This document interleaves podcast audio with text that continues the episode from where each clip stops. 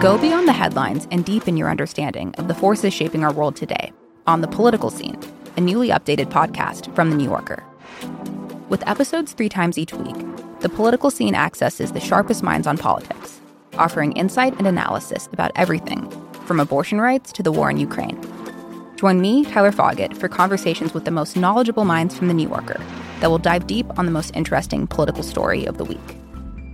Then, Susan Glasser, Jane Mayer, and Evan Osnos gather to hash out what's happening in Washington, D.C., with an insider's understanding of the high stakes at this perilous moment for American democracy. Plus, our editor David Remnick will provide you with insightful storytelling with a mix of interviews and profiles. That's all happening on the political scene. Make sure you're following it now, wherever you get your podcasts.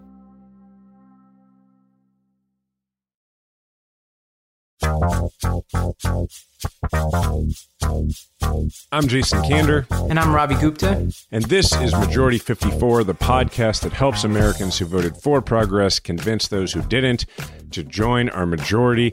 Before we get to the news of the week, I want to remind everybody that we have a live event coming up. It is a free live recording of Majority 54, the first time ever. It's going to be June 24th, so coming up really soon. It's basically the one year anniversary of us rebooting this with Ravi as the co host. Uh, so it's really exciting. It's going to be June 24th in Kansas City at Loose Park. June 24th is a Thursday night. Doors open at 7 p.m. We'll start recording at 7:30. For more information and to get a ticket, tickets are free, by the way, but you need to get one. You go to wondermedianetwork.com slash majority 54 event. I'm going to do that again because it's a mouthful. wondermedianetwork.com slash majority 54 event. There's already quite a few people showing up. It's going to be a really fun day. Make sure you're a part of it. With that, Ravi, what's going on this week? Well, Jason, regular listeners uh, will know that there's a bill called the For the People Act, which has been making its way through Congress. And essentially, it's a series of measures to help protect our democracy, whether it's uh, voting rights, redistricting reform, campaign finance reform. And it's, you know, I'm, I'm sad to say that that bill does not look really good right now. Yet Joe Biden is now facing a tough new challenge here at home. A fellow Democrat has dealt another blow to a key part of the Biden legislative agenda. Senator Joe Manchin announced he will vote against the For the People Act, essentially closing the door on Democrats' push for large scale voting rights reform on Capitol Hill. I think it's a wrong piece of legislation to bring our country together and unite our country, and I'm not supporting that because I think it would divide us further. And that's just it. If Manchin says no, then it's done. It's dead. Senator Manchin came out last week against the bill, um, not only against the bill, but also saying that he will not he will not weaken or sidestep the filibuster to support the bill. Um, writing in a local paper in West Virginia, he said, "I believe the partisan voting legislation will destroy the already weakening binds of our democracy, and for that reason, I will vote against the For the People Act. Furthermore, I will not." Vote to weaken or eliminate the filibuster. And then he went on to say the fundamental right to vote has itself become overtly politicized. Jason, does this mean that the bill is dead? It felt that way when I first saw this, but I've been talking to people at Let America Vote and at End Citizens United, and I, I don't believe that it's dead. A few things to know. There's overwhelming bipartisan support in West Virginia for this. 79% of people polled are for this legislation in West Virginia. Uh, also, the argument that partisan legislation on voting rights and on, on civil rights is somehow to be avoided at all costs sort of forgets the fact that the 14th and 15th amendments were passed on partisan votes. And I doubt that Senator Manchin would say that that was uh, the wrong thing to do.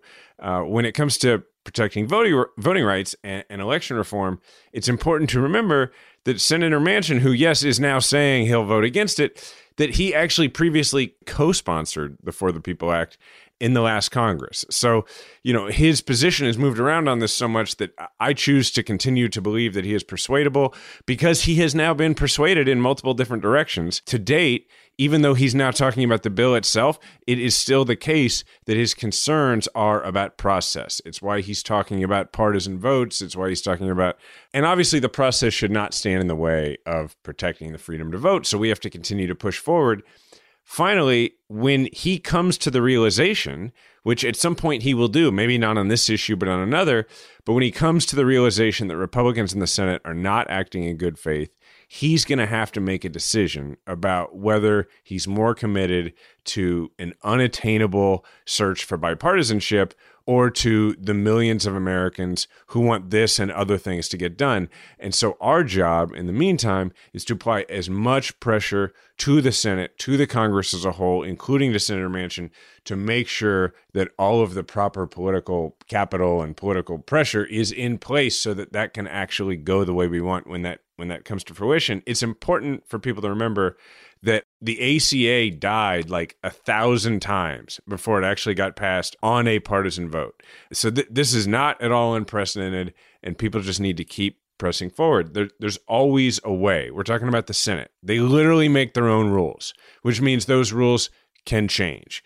And it's our job to apply the necessary pressure so that they, including Senator Manchin, feel the need and the opportunity to change those rules to get this done.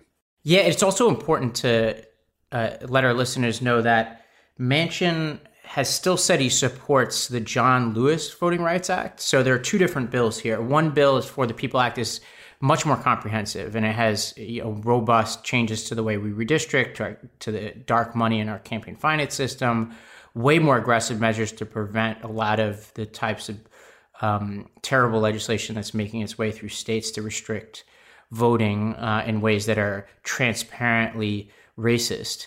Uh, so that's the For the People Act. The John Lewis Voting Rights Act is a much more narrow bill that focuses on voting rights in the strictest sense and largely takes aim at restoring the Voting Rights Act. That is definitely progress, but it doesn't do a whole lot to stop uh, partisan gerrymandering.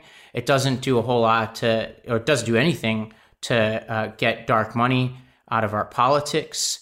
Uh, and it doesn't do anything really to stop this onslaught of Republicans installing partisan officials to important voting positions, which is my number one concern, um, into to secretaries of state positions or whatever positions in states uh, oversee our elections.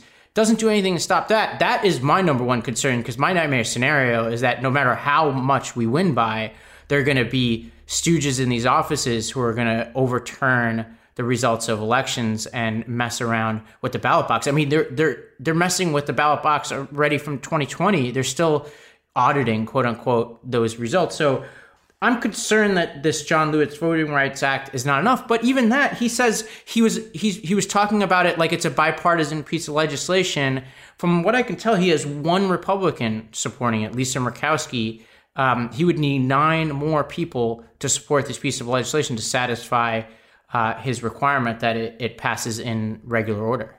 Yeah, and I think it's important for people to understand a couple of things. That, as you said, the John Lewis Voting Rights Act uh, would prevent a lot of future bad stuff, but doesn't go back and fix a lot of current bad stuff that's already happened. But that's still a good thing, and it is a kernel from which we can begin to work. So, uh, uh, not to mention the fact, by the way, that uh, the whole first portion of the For the People Act was actually written by John Lewis as the Voter Empowerment Act. So, there's a lot of room to work here with the political messaging to get people like Senator Manchin in the right place. But either way, if we want any of this stuff to actually happen, we have to continue to apply pressure. If you continue to apply pressure on passing the For the People Act, you're also only increasing the chances that you actually get the opportunity to pass the Voting Rights Act again. So either way, it makes sense to do that. And I will say all that and, and also say two more things. One is that there's a great speech uh, that Raphael Warnock made uh, on the Senate floor. It was actually his maiden speech on the floor, where I think his last line was most important. I stand before you saying that this issue, access to voting and preempting politicians' efforts to restrict voting, is so fundamental to our democracy that it is too important to be held hostage by a Senate rule especially one historically used to restrict expansion of voting rights. It is a contradiction to say we must protect minority rights in the Senate while refusing to protect minority rights in the society. Colleagues, no Senate rule should overrule the integrity of our democracy. And we must find a way to pass voting rights whether we get rid of the filibuster or not. We cannot get so wrapped around the axle on the filibuster that we forget that these rules are just whatever the heck they are made out to be, that there are a million different ways to get this done. And we just have to keep applying pressure and force them to actually find one of those ways and make it work politically for everybody. And the last thing I'll say is we have to continue to apply the pressure on all this. And at the same time, in our everyday conversations with people, we have to make sure that we're continuing to brag about the things that have been done and to get other things done. So we we have to continue to celebrate all of the great work that's been done on COVID relief and we have to continue to push for stimulus every day and in the Senate they need to confirm judges like crazy because there are a lot of different ways to protect voting rights. One of those ways is to have more judges who actually care about voting rights. So there's a lot of things that still need to get done and it can't all be about this, but we got to be able to walk and chew gum at the same time. Well, that's not the only news of the week. ProPublica, which is an independent organization that, that does really amazing investigative reporting, got access to tax records on some of the richest people in this country. And they found that the 25 richest Americans paid very little in income taxes between the years 2014 and 2018. Now, this might not be a bombshell for most of our listeners, but the details are really important here, and I think it's important to to to look at this as a, a messaging opportunity for us as Democrats. And basically, the details are that on average, that group of people paid 15.8 percent in federal income taxes. Now, listeners, you may that that's probably about less than half than what a lot of you are paying, and that's outrageous. And we as Democrats need to be pointing out how outrageous that is and connecting that populist argument to actual policy changes that we need. Now, uh, I think it's important to just stop and say, all right, what does Biden want to do here? Um, and so, Jason, can you walk us through like what you can tell right now, what the Biden administration is saying about this, either like this particular set of data or you know the wealthy not paying enough taxes in general, and maybe what they should be saying? Yeah, I mean, the first thing they're saying, which I think is just the only responsible thing for any administration to say, which is that, you know, when private information about taxes are leaked, that's something that has to be taken seriously and, and should be investigated. And then separately, they are talking about the fact that this demonstrates that there is enormous unfairness in the economic system. I tend to side with Elizabeth Warren, who feels like they're not going far enough by focusing just on you know increasing the corporate income tax, for instance, or increasing the income tax for the wealthiest, or you know it, all of those things are good. Like you know increasing the capital gains tax because that tends to be you know on income that is is not for for everyday Americans. That said, look, I, I still believe a wealth tax makes a lot of sense. I mean, a friend of mine says about populism, which America is in a populist era right now.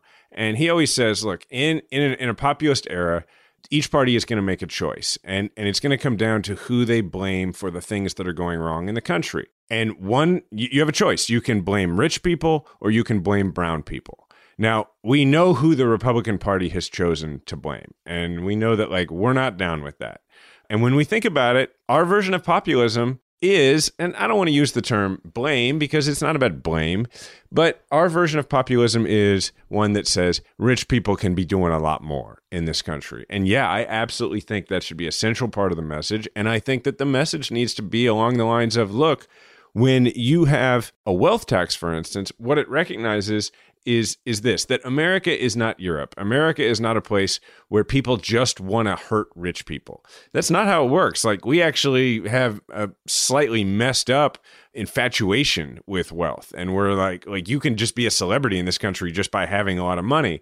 So we're not a, a country that like hates Bezos for being rich but we are a country that can be uh, persuaded by the idea that when people like Bezos are so rich that they can go to space on their own rocket and still barely pay anything in taxes, well, that means that all the rest of us have to pay a lot more than we necessarily should have to. And that is a that is an argument that can be made to people. And so I think we have to focus on the fact that a whole lot of burden could be taken off the rest of the country if there were a reasonable wealth tax on the wealthiest Americans. Yeah, to use your framework of who do you blame, right? Do you blame brown people, poor people, or rich people?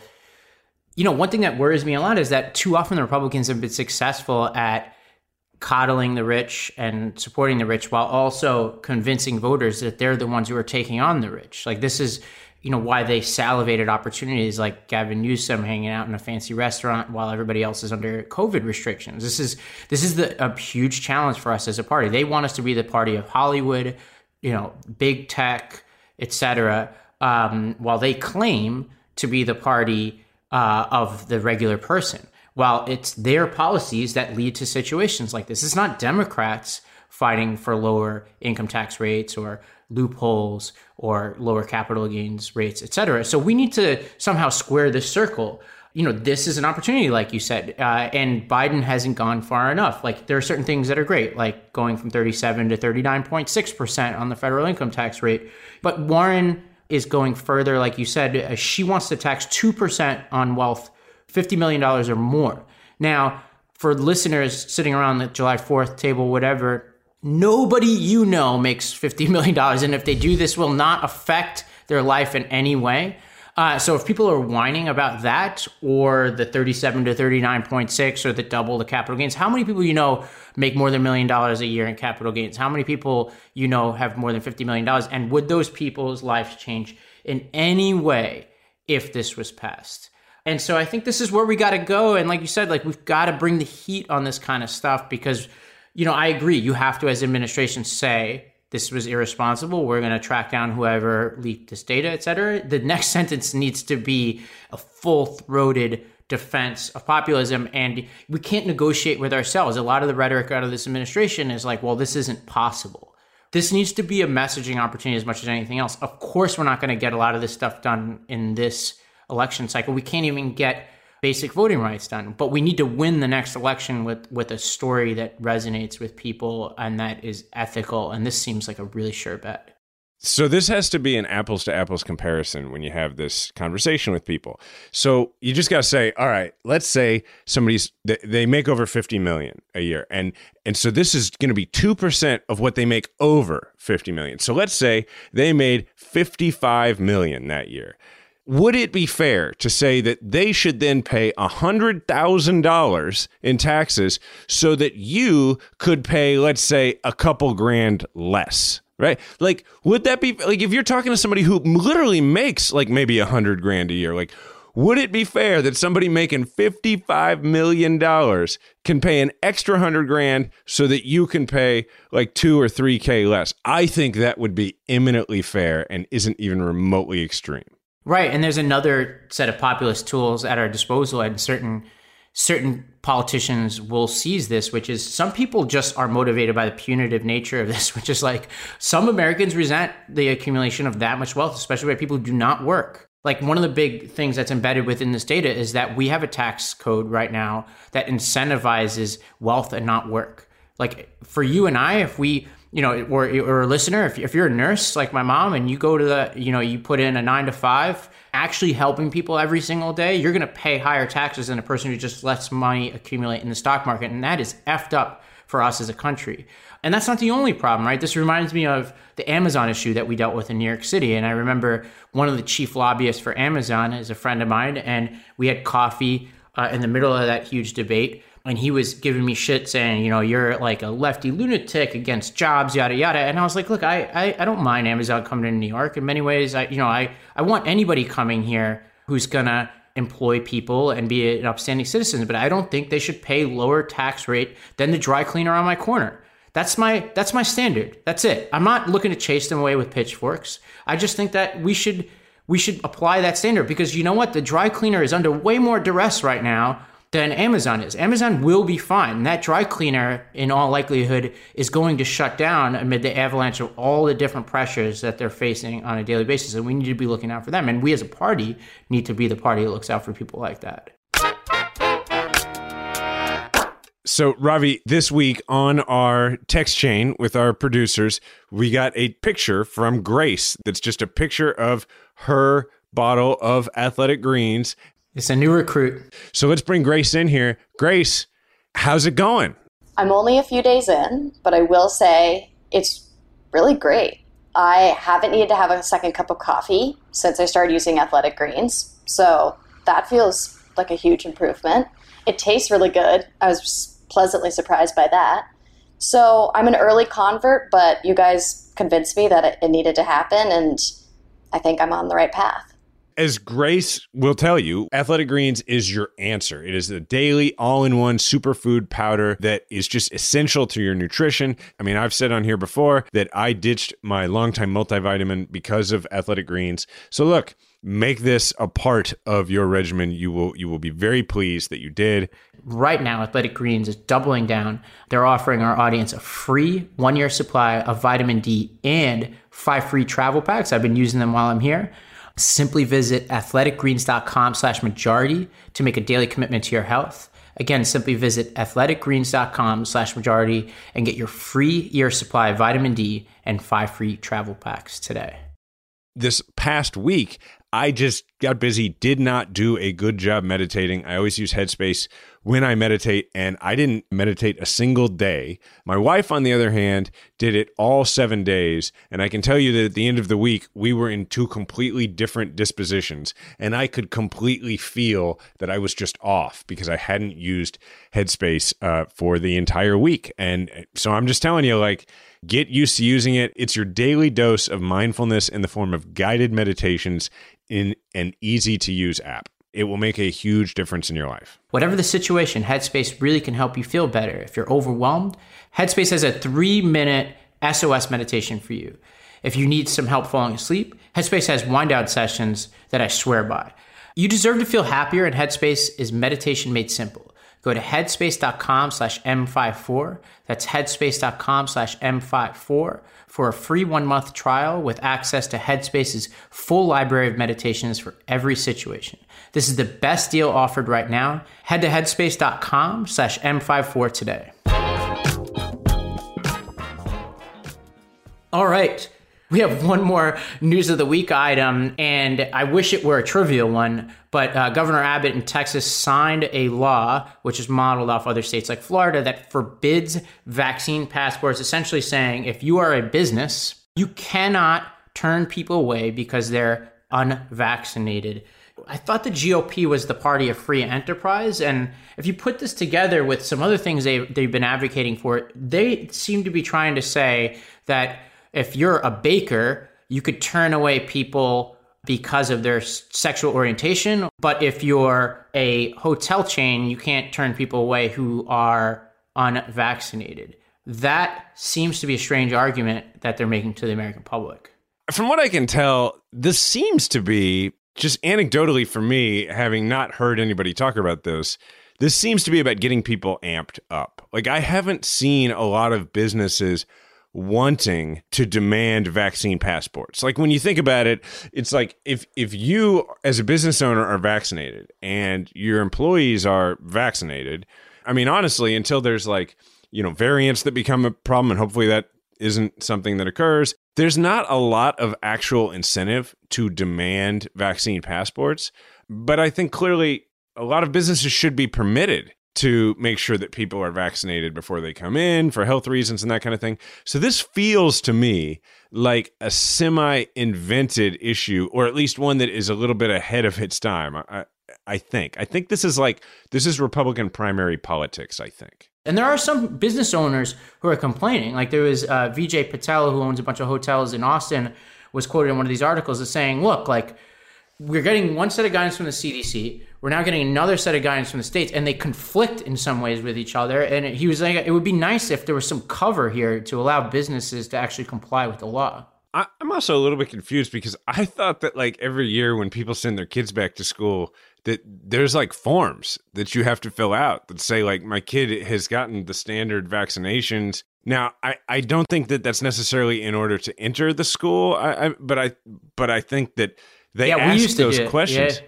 Yeah, yeah, we used right. to. It used to be a huge part of our compliance. Which, by the way, one one of reason one thousand why I don't envy educators right now is that's now going to be the next political football, like something that right. we all did pretty much, unless you live in Marin County or some other pocket of anti-vax insanity. Like that wasn't an issue that was being litigated up until recently, and I can tell you right now, based on my read of social media, a lot of friends of mine like all vaccinations now are on the table, not just COVID, and that is going to be a nightmare for educators. I mean, look, to me, if somebody brings this up to me, I'm just going to be like, let me get this straight. You're with the Republican governors who believe that you shouldn't be allowed to require kids, for instance, to be vaccinated, like high school kids, to be vaccinated before they enter the school. But if they want to play a sport, we we should require them to have their genitals inspected to make sure that they are the genitals they were born with, right? Like that's where we're at. Like it, that's not invasive, but this is like how do you square those? I don't think you can. Right, and you know, somebody a uh, common rejoinder you'll get is, well, who's telling people they can't come into a business because they're gay? Well, NBC did some good reporting a couple weeks ago about how you know essentially there's ambiguity right now in the law about what you can or cannot do to turn people away based on what whether they're gay. And this this really great article followed a couple, two women who traveled an hour in Kentucky to get a favorable rate on accounting so that they could file their taxes. And when they got to the place that they had traveled an hour for, a sign on the door read, We do not do same sex marriage in your tax preparation. And so they were turned away. Uh, so this is happening every single day. And this is a party that defends that. But if that business was like, hey, you're traveling all this way, I don't know what's going on COVID wise in your county, and I can't let you in the door, they're the same party who wants to take that tool away. It is insane, and we should be pointing out this hypocrisy. And by the way, one of them is an immutable characteristic. Like one of them is right, you, right. You are a gay person who is married to to the person you want to be married to, and the other is you can go get a shot and come back and get your accounting done. Right, hundred percent. Well, in this week in misinformation, we're going to talk about the GOP's attempted takedown of Dr. Anthony Fauci. Now, uh, I think the catalyst for the most recent aggression against Fauci was that there was a Freedom of Information Act request for certain emails that he sent. I think all of his emails over a period of time. Uh, and that has become fodder for just the froth of the GOP just coming after him. Jason Miller said of the GOP base, people see Anthony Fauci and they think of shuttered businesses, lost school. Everybody from Trump to Bannon was piling on. Um, our Missouri Senator Josh Hawley called for Fauci to resign. Jason, what should we make of this? Uh, is this smart politics? And uh, what are the kinds of arguments and attacks on Fauci that people can be expecting at July 4th um, from their cousins and uncles. So, this is a political bank shot intended to rewrite history because history, recent history, is very unkind to Trump and to the Republicans. And so they've got to go back and change it in people's mind, or they're going to have to grapple with it in future elections. So, here's how it works if China and Fauci are to blame, then Republicans are of, are absolved of mishandling the virus response in the first place because China was at fault and Fauci caused the economic collapse, right? So that's that's what this is about. It's about the, all this stuff about you know China should pay reparations to the United States. Fauci caused, as you know Miller said there, shuttered businesses. If if you can rewrite the history and make people believe that. And that's a doable thing, right? I mean, like, we're at the point where you can't find anybody who admits that they were for the Iraq war, right? Like, like you can rewrite this stuff if you say it over and over and over again.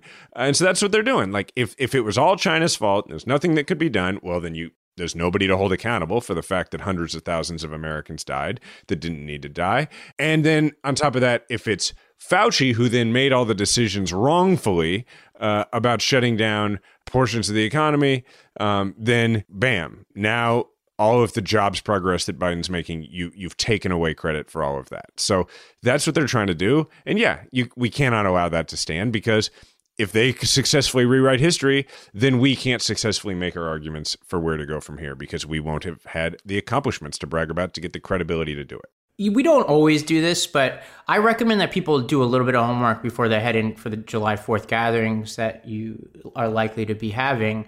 Uh, one is just read like a synopsis of his emails, and I'll walk you through some of the key points on that. And then just reacquaint yourself of some of the insane things that Trump did and said over the course of COVID, just to remind people of that. But here's what these, here are the different lines of attack that I, I've found out there on the internet against Fauci and within Congress and the Senate. Number one is that he uh, was late and inconsistent on mask guidance. I think the argument is being that he was lying. There's like a widely circulated Instagram post that I think had to be flagged that said he was lying to the American people, meaning that he knew masks were. He either knew that masks were effective and lied and said they weren't early on, or knew they weren't effective and then was lying to the American public afterwards and saying wear the mask, which is just very strange. Like what his motive would be in either scenario. But like the the truth here is that there was an email uh, from February 5th, which is way before we, as a public health community in the United States, understood the true nature of the virus and how masks could help, where he was saying, here's this very limited circumstance in which I recommend masks.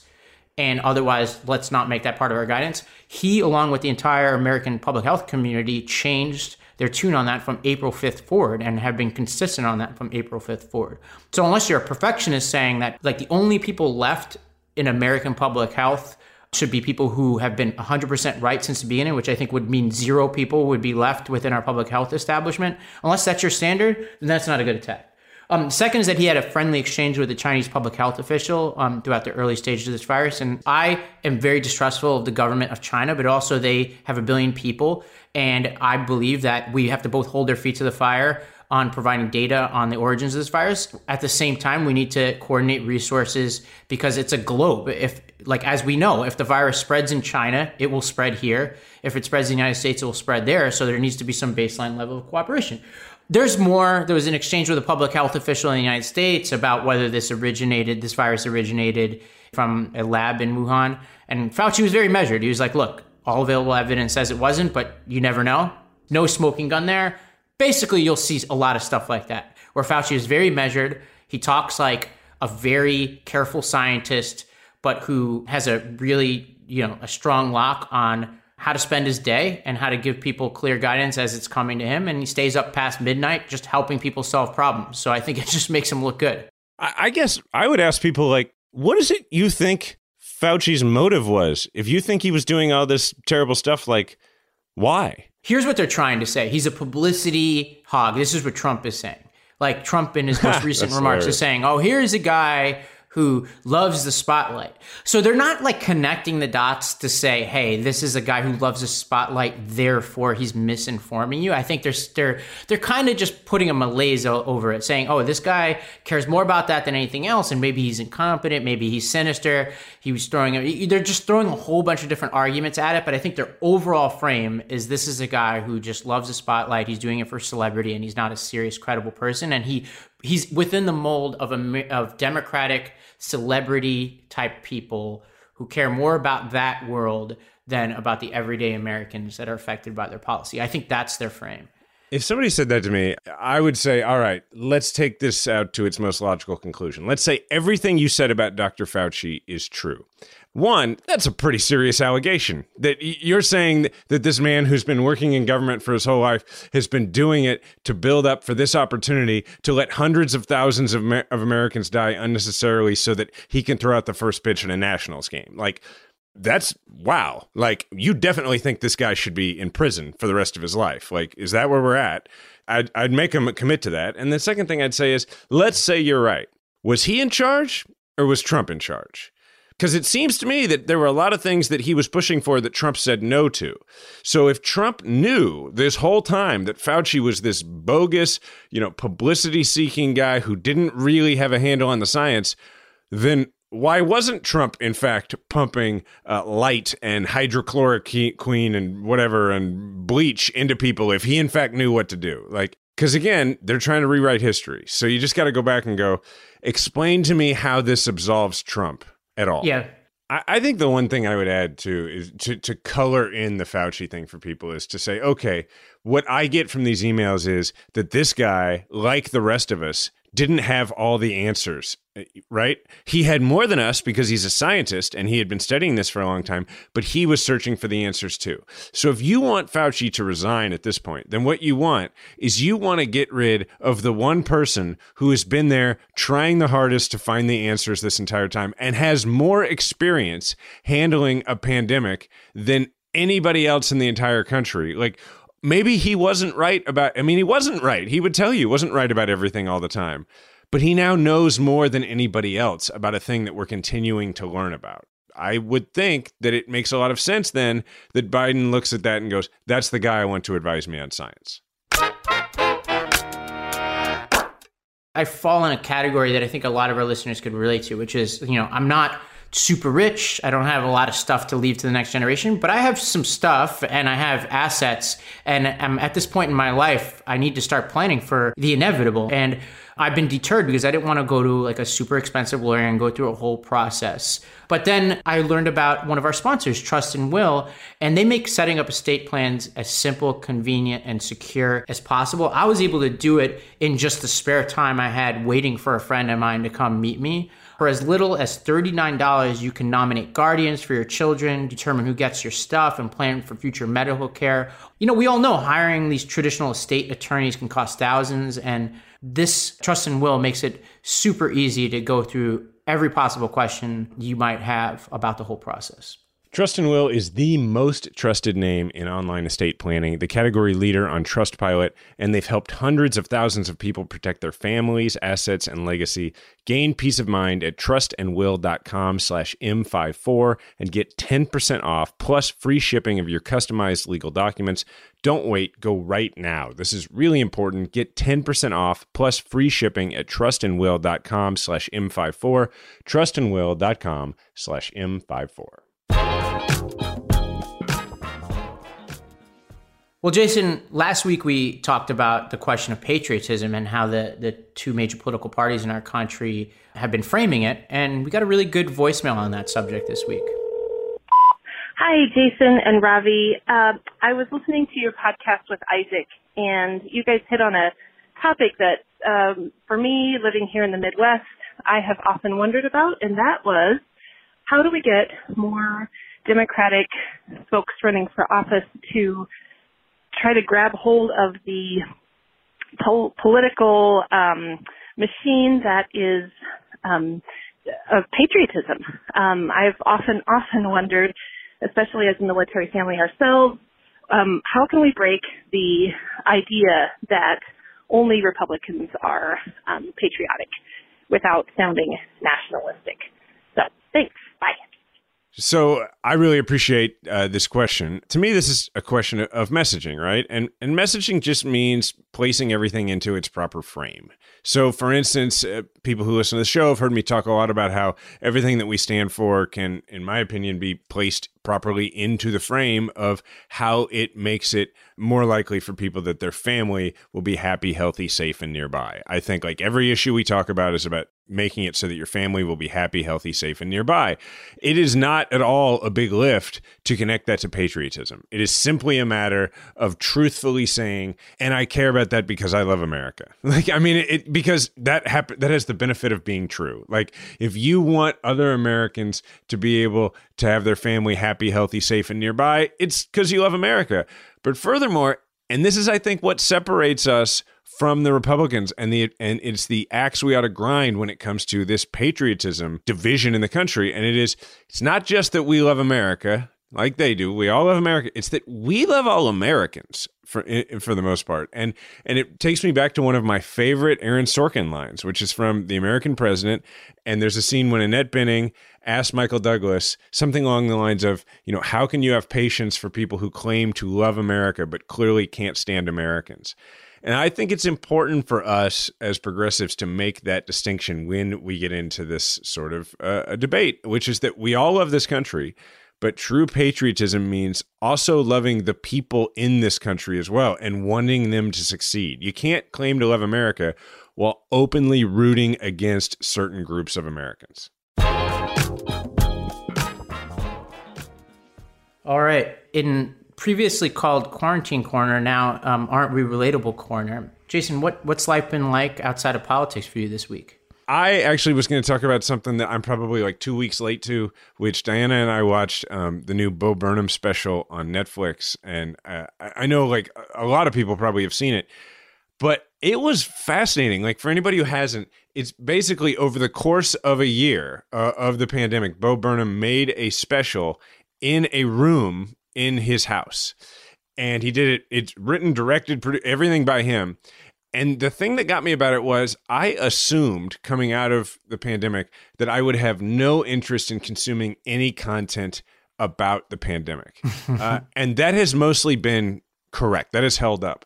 This is the one piece of content that I really recommend everybody see because what it is, is it's a time capsule. It's him going through the experience over time. And I'll be honest, like it's a comedy special. Parts of it are very funny. He it's a lot of funny songs. Welcome to the internet. Have a look around. Anything it's kind of subversive in the sense that like it it very much challenges culture. Like there's one song in this special that is just literally about a white woman's Instagram and like a typical white woman's Instagram. And then there's another where he makes one himself by talking about what a, what a wonderful white guy he is. I mean, it's um but parts of it are not funny, but those parts are fascinating because what he does is so incredibly creative. The way he's able to create a full on viewing experience by himself in his house as he progressively has his mental health decline and his beard gets longer and his hair gets longer you know it's it is worth watching. It is uh kind of just an incredible piece of of art that he put together.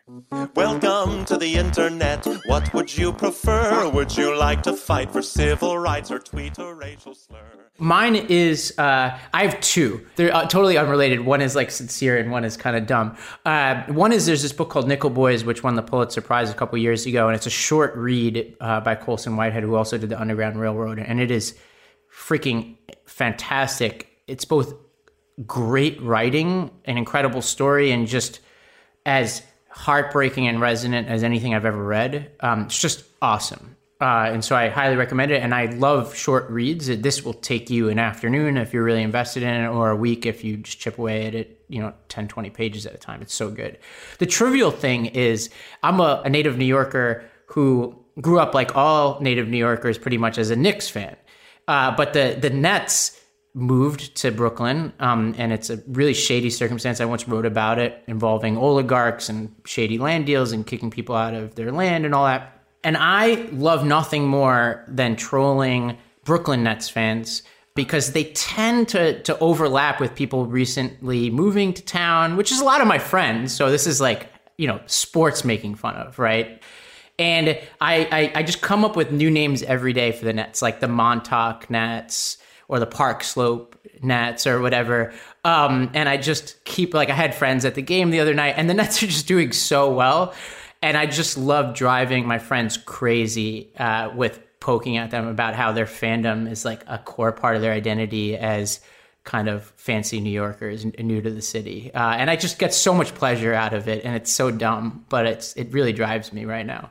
Well, it should be pointed out that it is sort of a perfect circle in that the Nets are also a super team put together, uh, you know, to to do exactly what they're doing right now and just like pulling people in from all these other places. And then they're like well now we're a super team and therefore displacing others which not being a new yorker i, I can see the consistency between that and what's actually happened in brooklyn. Oh 100% and the players i just love the cast. Like you have a guy in james harden who gave up on his team you have a guy in Kyrie Irving who from one day to the next decides to play or not throughout the season based on his mood.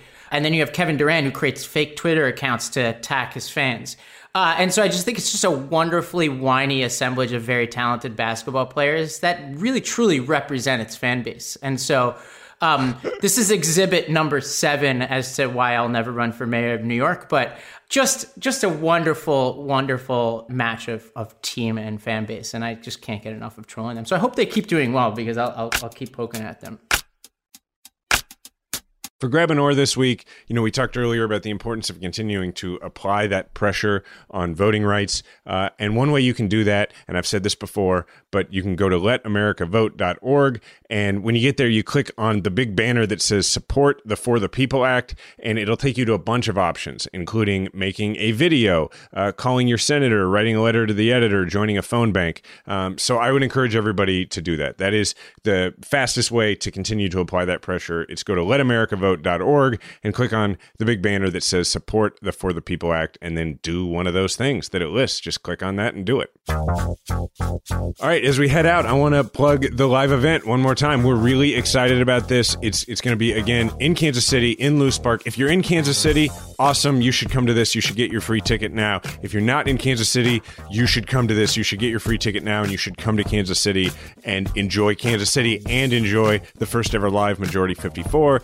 Again, it's going to be a free live taping on June 24th at Loose Park in Kansas City. The quote unquote doors open. It's an outdoor event at 7 p.m. and then recording starts at 7:30. We're going to interact with the audience. Ravi's coming to Kansas City. It's going to be really fun.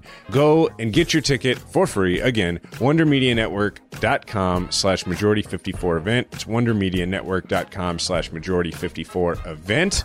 If you want to leave us a voicemail, which again, we used a voicemail this week, we would like to use another voicemail next week, and we're going to need some good ones. So call us, leave a voicemail 508 687 2589.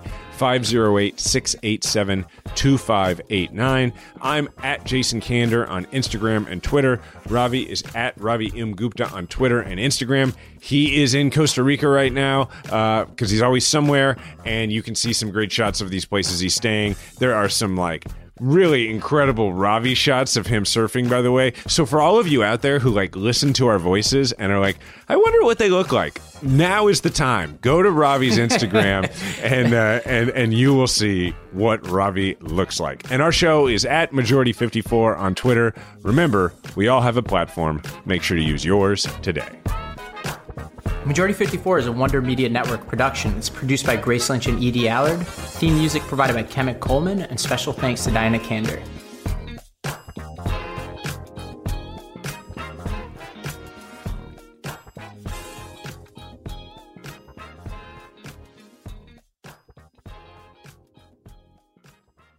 Hi, listeners. It's Robbie with a question for you.